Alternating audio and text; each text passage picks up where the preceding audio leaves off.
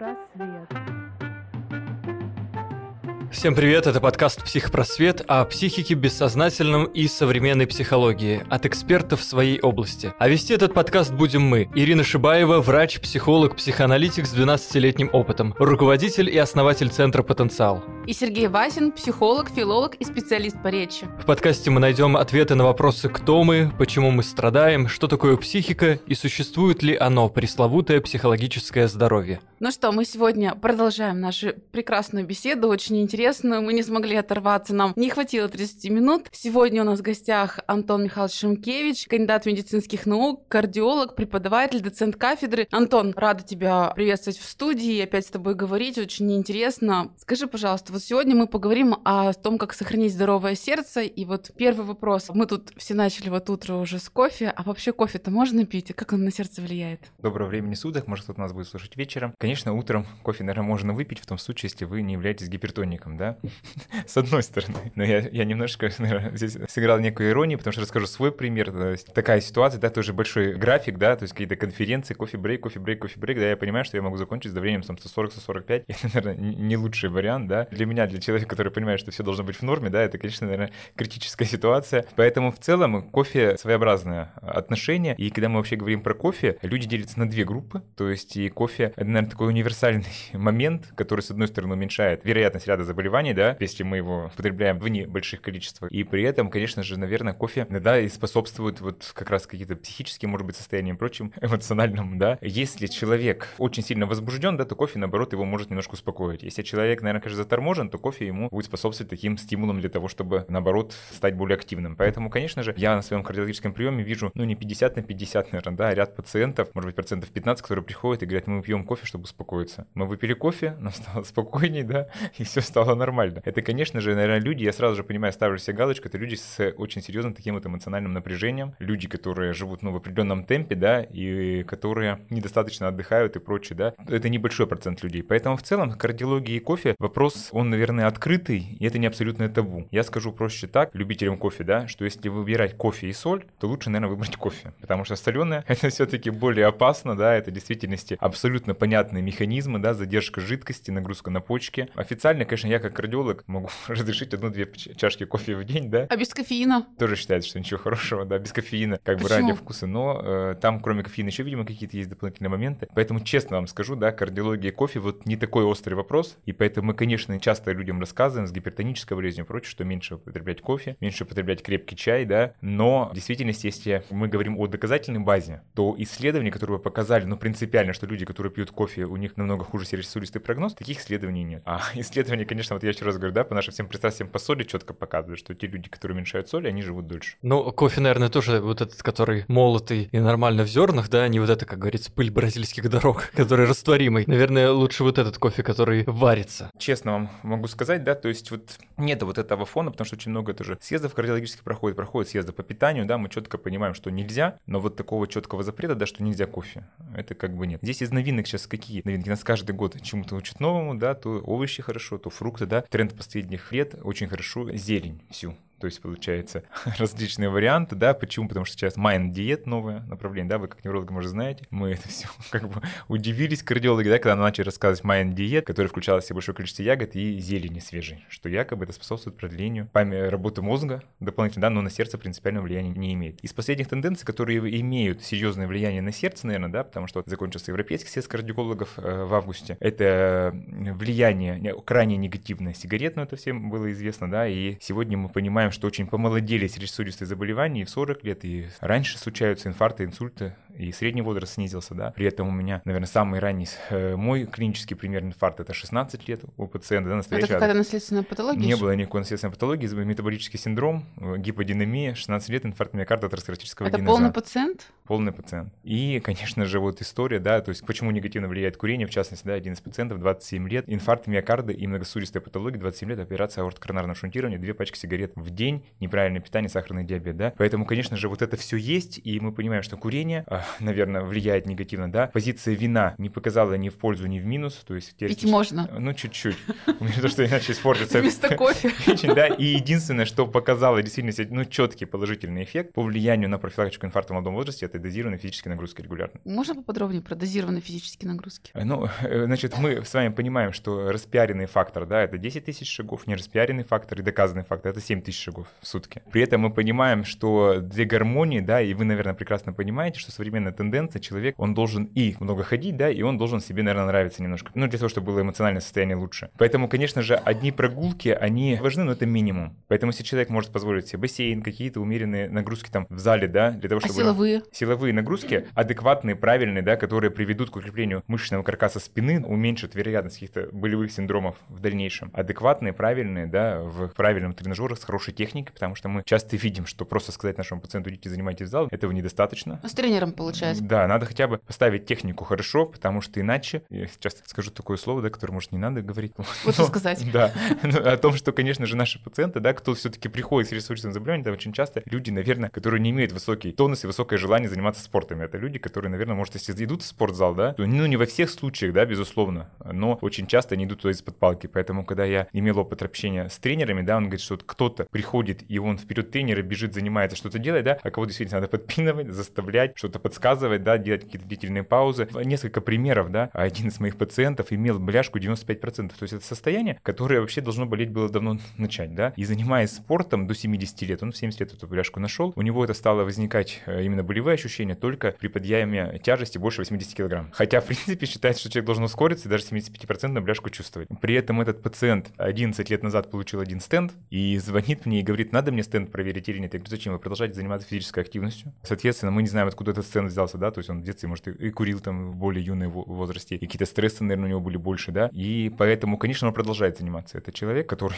дозированно, правильно, прислушавшись к врачам, в те килограммы, которые давали, провел, в принципе, реабилитацию, в том числе и после инфаркта, да, адекватную, и уже через год начал, не, конечно, не огромные веса, да, но поднимать, заниматься и прочее, иметь положительный фактор. Поэтому я думаю, вот в эту сторону действительно это хорошо, это доказано, поэтому кофе — вопрос риторический. Спасибо. Никто Последний раз забираете. Соль нельзя, кофе нельзя. Сладкое нельзя, печенье Сладкое нельзя. это вообще... А что можно-то, Антон Михайлович? Есть, конечно, вот эта замечательная пирамида питания, да, и наше чуть-чуть логическое питание. Смысл любого человека, да, адекватного и заботящегося о своем здоровье, все-таки следовать вот этому главному принципу, что нужно не жить, чтобы есть, да, а есть, чтобы жить. И, соответственно, мы понимаем, что несмотря на те привычки, которые нам привили в семье, а мы знаем, что мы многие воспитались в советское время, да, когда появилась эра рафинированных продуктов и прочее, конечно же, это не самый лучший вариант. Вы прекрасно знаете, да, что э, официально, да, все, что абсолютно рафинированное и белое, это как бы все вредно, да, то есть сахар, соль и прочее, да. Из положительных моментов это, безусловно, более цельнозерновые крупы различные, да, которые снова же в продолжение той темы, которую мы с вами разбирали в прошлый раз, будут содержать достаточное количество клетчатки, в которой будет запутываться в том числе холестерин. Следующий момент это, конечно же, овощи и фрукты, которые кроме витаминов, самое главное, содержат в себе кристально чистую воду. Потому что ту воду, которую мы пьем, это все-таки вода, в которой уже растворено много солей. Когда вода поднимается по корневой системе, она достаточно чистая приходит, и мы понимаем, что главная задача в организме, да, это в том числе растворить различные химические соединения, прочие, адекватно их вывести через почки, и самочувствие будет лучше непосредственно человека, да, и вот это какое-то токсическое действие, в том числе на сосуды, и все будет э, менее оказываемо. Поэтому, конечно же, говоря вот о том, что можно, мы понимаем, что овощи, фрукты цельнозерновые, можно, да, можно что-то там иногда состряпать и прочее, да, и мой любимый вопрос диетологам, да, на каком масле можно жарить. Ни один диетолог на это ответить не может. Да ладно? Любой диетолог говорит, что жарить ничего нельзя. Понимаете? И уже 4 или 5 съездов кардиолога я не могу получить ответ, на чем все-таки жарить, да, и поэтому Еще и без жареного, да, нас оставите. Спасибо. Ну, по-хорошему, я вам говорю о хорошем. Поэтому мы понимаем, что все вредное можно, но чайными ложками. Мы это прекрасно понимаем, потому что не уйти в декомпенсацию. Если человеку действительно нельзя, я думаю, ему надо прийти к вам и понять, почему он это хочет, да, несмотря на то, Ну, что ему это нельзя. Да. И я думаю, что здесь вот эта совместная программа, да, то есть в действительности введение правильного питания, это, наверное, то будущее. И сегодня все рассказывают, какая специальность будущего. Будет специальность будущего молекулярный диетолог, то есть человек, который на основании вообще вашего всего состояния, да, скажет, что вам на молекулярном уровне нужно кушать. То есть э, жареное, копченое, соленое, вставать из-за стола, чтобы оставаться голодным. Ну, в общем, Новый год отменяется. Праздники вообще. Ну, нет, в действительности Новый год как бы Новым годом, да? Поесть-то можно один раз нормально. Да, один раз, как бы, но при этом, конечно же, мы, я думаю, что обязательно встретимся и решим, что мы будем вместе на Новый год.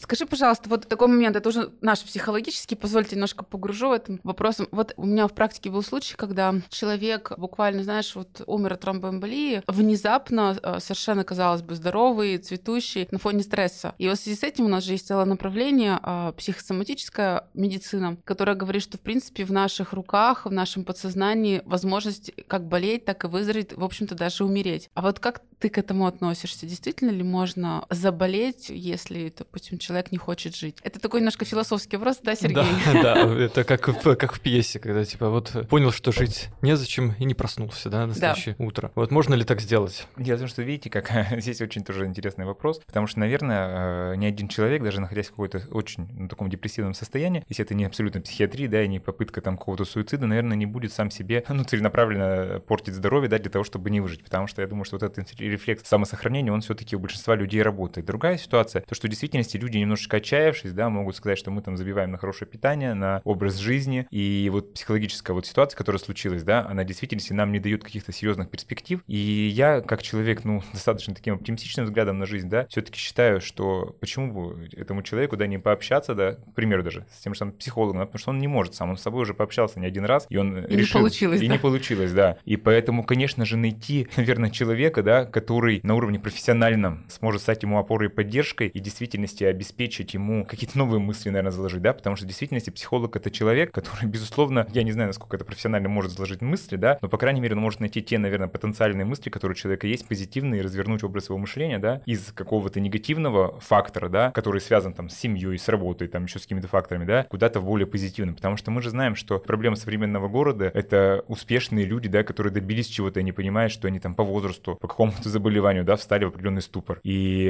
они понимают, что им некуда идти, и рисуют себе картинку, что они что-то не увидели в детстве. У них нет никакой перспективы в будущем, да, их там не радуют какие-то покупки. И в действительности, наверное, вернуть их вот к тем базисным установкам, как мы делаем, когда у нас там телефон начинает тупить и прочее, да, относительно, что в действительности жизнь как бы прекрасно можно найти какие-то факты, да, нужно найти внутренние силы. Наверное, все-таки посоветовать психологу заняться, может быть, и с физической активностью, да, может быть, направить куда-то и к э, соматическую патологию, да, исключить. Сделать ему какие-то, наверное, задачи дополнительные, да, которые он будет решать и физически, и эмоционально в какой-то степени, и переключиться вот с этого вот фактора негатива, который в его жизни случился. И, конечно же, врач, особенно где-то вот в условиях короткого приема, потому что сейчас у нас это уже естественная ситуация, что врач принимает там 8 минут, 10 минут, 12 минут максимально. Ну, максимально, да. И очередь из ковидных больных, да, ну, к примеру. И, конечно же, вот этот вот фактор, получить вот от врача то, что человек должен получить, да, он иногда может это получить он это может получить иногда в некоторых частных центрах, да, там и прочее, когда длительный прием, к примеру, и он готов на это. А иногда человек может получить со своей проблемой, ну, очень жесткий отказ. Я вот расскажу один из примеров, да, который меня очень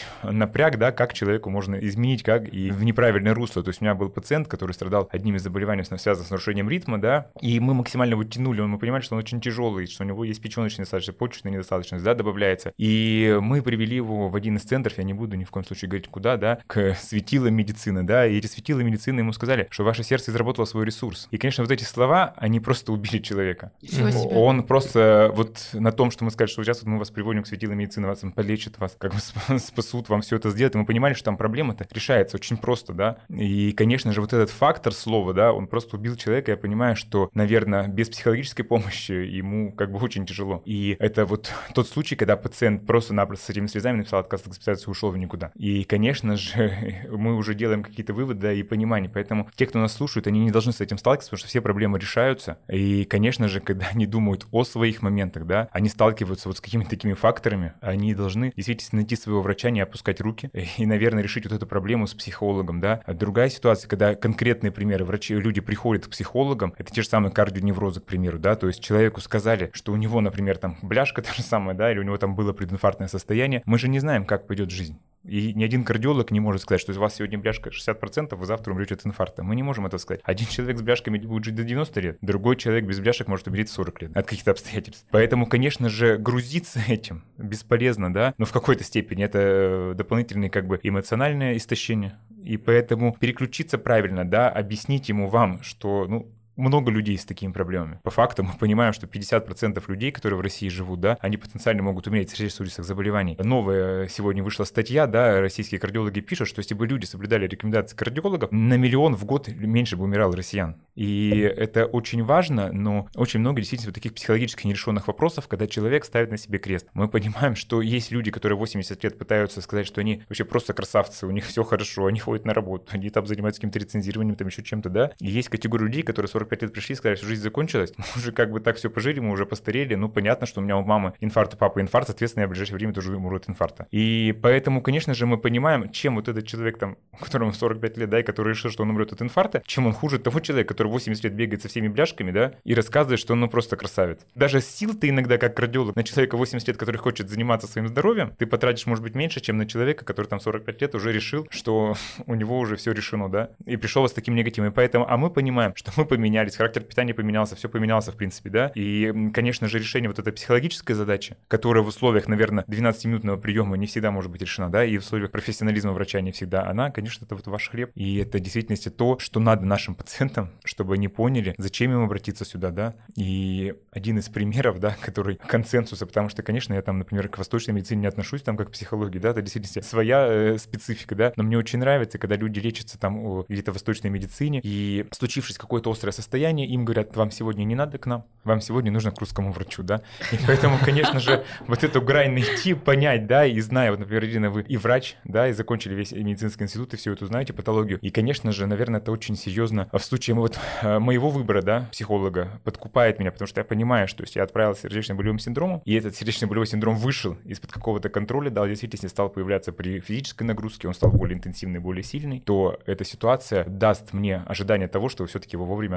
отправите к врачу и скажете, что, ну, надо разбираться дальше, да, почему это все случилось. Поэтому, конечно же, вот этот вот комплексный подход к здоровью пациента, это вот то, что будет в будущем, потому что мы настолько разделили всю медицину, кости отдельно, сердце отдельно. Да, вот... вот здесь я, кстати, тоже перебью немножко, здесь я вот тоже согласен с этим тезисом, ну и мы здесь неоднократно на подкастах обсуждали, что вот хорошо, когда психолог, психоаналитик, вот Ирина, она может это распознать, и это действительно сейчас много разных людей, которые выдают себя там за психологов, там, и продают разные там марафоны, какие-то там тренинги, и вот то, что не надо ничего делать, не надо там заниматься, похудеешь там за мой марафон. Вот я много видел таких разных, скажем, мемов, да, таких, где там купила марафон за там какие-то огромные деньги, а обещали там, что похудею там на 5 килограмм, в результате там на 5 килограмм наоборот в плюс вышла, да, то есть, ну, ничего же делать-то не надо, сиди просто там смотри, э, как другие едят, да, и все типа нормально будет. И также с этими, с нагрузками физическими, что там, ой, приходят, и, а заниматься надо, ну ладно, тогда нет, пойдем еще покурим, перекурим это все дело, а там решим. Мы вот тоже об этом здесь уже сколько, 10 раз, наверное, говорили да. за весь этот наш сезон, что везде как бы требуется вот это вот, даже у психологов же тоже, вот у психоаналитиков, это же тоже длительная такая как бы работа, люди там ходят по 5 лет. Дай бог 5 лет, иногда и больше. Да, и вкладывают как бы свое время, свои средства, там, за эмоциональное свое состояние. А многие отказываются, все приходят, ну, типа, за один раз нужно же какую-то таблетку сразу найти, что типа раз, и все это вылечится. Поэтому это да, и вот с этим согласен, что нужно какую-то эту линию профессионализма вот среди психологов тоже как-то вот определять. И хорошо, что приходят после медицинского.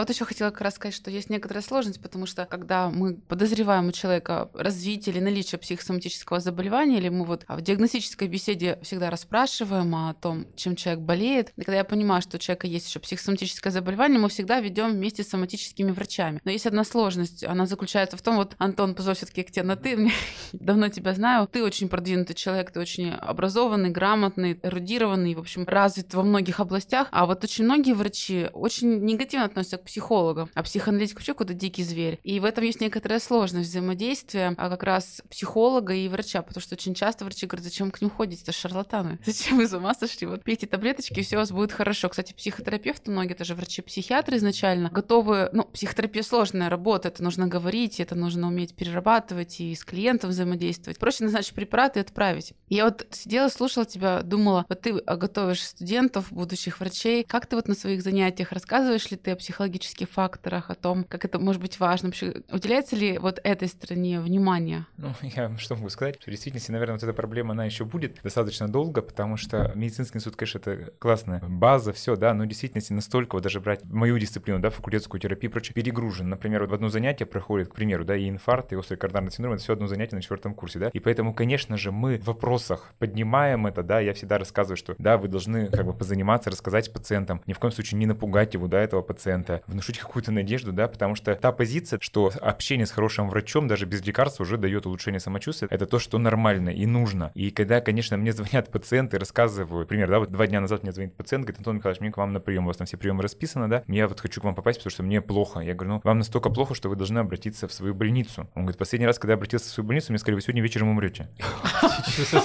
На следующий я, говорит, вечером не умер, пришел к вам, да? Я уже три года прожил, как бы, но сейчас у меня опять ухудшение самочувствия, хотя, в принципе, почему ухудшение самочувствия? Потому что, ну, в принципе, пациент, наверное, с тяжелыми болезнями хоть раз в год должен ходить. То есть он прожил три года, да, понятно, что какое-то ухудшение, может, он какие-то таблеточки подзабыл, может, еще что-то, да, то, что все меняется, и мир меняется, и препараты новые появляются, и эволюции, в принципе, такие в медицине случаются. Поэтому, конечно же, от слов врача очень много что зависит. И я думаю, что в вашей ситуации очень часто приходится, наверное, лечить в том числе то, что кому-то сказали. Навязали какой-то диагноз и прочее, да? Ядрогению, да. Вот психологическую энтерогению, да, что именно сказали. Не совсем что-то отрезали, там пришили, да, не нужно. А действительно, если сказали такие слова, да, после которых, наверное, жить-то не хочется. Я вот еще хотела такой момент уточнить. Взаимодействие с коллегами, вот, Антон, все-таки у тебя взгляд не очень стандартный для врачей, что ты как к психологии относишься очень хорошо. А вот не чувствуешь ли ты в связи с этим со стороны коллег некоторое такое предвзятое отношение, что вот э, как это к психологии очень неплохо относишься? Потому что врачи действительно очень негативно порой настроены. Моя позиция, да, как регионального лидера мнения, как бы в кардиологии, да, но это действительности тут никуда не деться. Очень часто врачи говорят, позовите нам Антона Михайловича, чтобы нам прочитал лекцию и рассказал, как общаться с пациентами. И у меня есть Антон, ряд... мы с тобой коллеги. Да, у меня есть ряд, просто я буквально вот сейчас 2 октября прилетел из Москвы, где проходили совместно с психологами как бы мастер-классы именно подачи врачам информации о том, как им взаимодействовать с пациентами, да, на каком языке разговаривать, какие мотивации создавать, потому что просто-напросто с чем мы сталкиваемся в больнице, вот классическая ситуация, да, мне пациент звонит, говорит, у нас огромная цифра давления, мы вызвали скорую, скорая не приехала, передали вызов в поликлинику, из поликлиники пришли, ничего не сказали, написали таблетки, ушли. А давление шпарит. Я говорю, вы таблетки пьете? Нет, как мы будем пить, нам же ничего не сказали. Я говорю, я говорю, давайте скидывайте вот эти таблетки мне, фотографии, они стараются не показывать, да, они говорят, вы нам сами скажите, что пить. Я говорю, ну я хочу Еще недоверчивые такие. Да-да-да.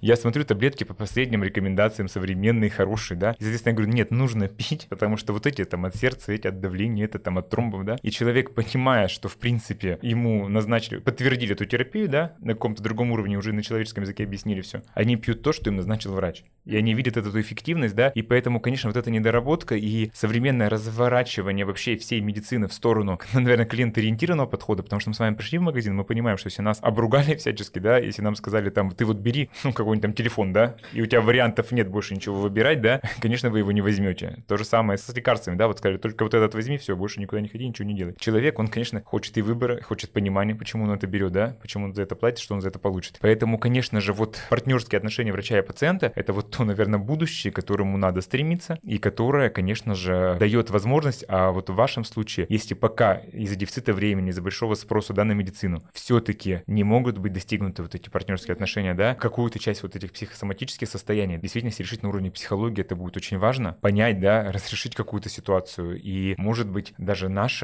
к вам призыв, да, развернуть, несмотря на тот вот консенсус, который вы подняли, да, что врачи многие относятся к психологам плохо, да, консенсус психолога и врача, вот это то, вокруг чего надо развиваться, потому что весь мир к этому пришел, и мы понимаем, что там за рубежом психоаналитик, психолог, да, это такая же часть жизни, как поход там к стоматологу и э, еще к да. да, это как это, доктор, я буду жить, будете, только зачем? Да, вот психолог вопрос, зачем вам? Ну и вдохновить, наверное, как-то. Мне кажется, те, кто смиряется, что Россия для грустных, проживет, соответственно, меньше, чем те, кто ищет радость.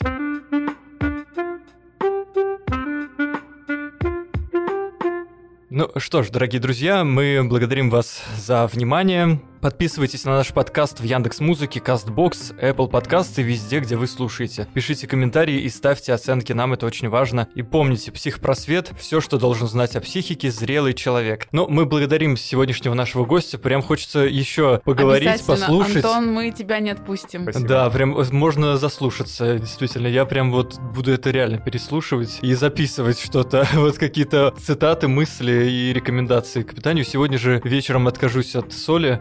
Вот, и... Ну, Чуть-чуть можно. Антон умеет мотивировать. Когда мне пациенты звонят, говорят, давление упало, да, я говорю, действительно классический вариант, когда упало давление, съесть соленый огурчик. О, Потому что, да, потому что увеличивается объем циркулирующей крови, да, и поэтому хорошо лечитесь, и, может быть, конечно будет шанс, если соль. Антон, ну мы не прощаемся, мы обязательно еще перед Новым годом встретимся. и расскажем, что нужно готовить, Как чтобы да, не чтобы умереть. с давлением не проснуться. И хорошо отпраздновать причем. Спасибо. Пока-пока.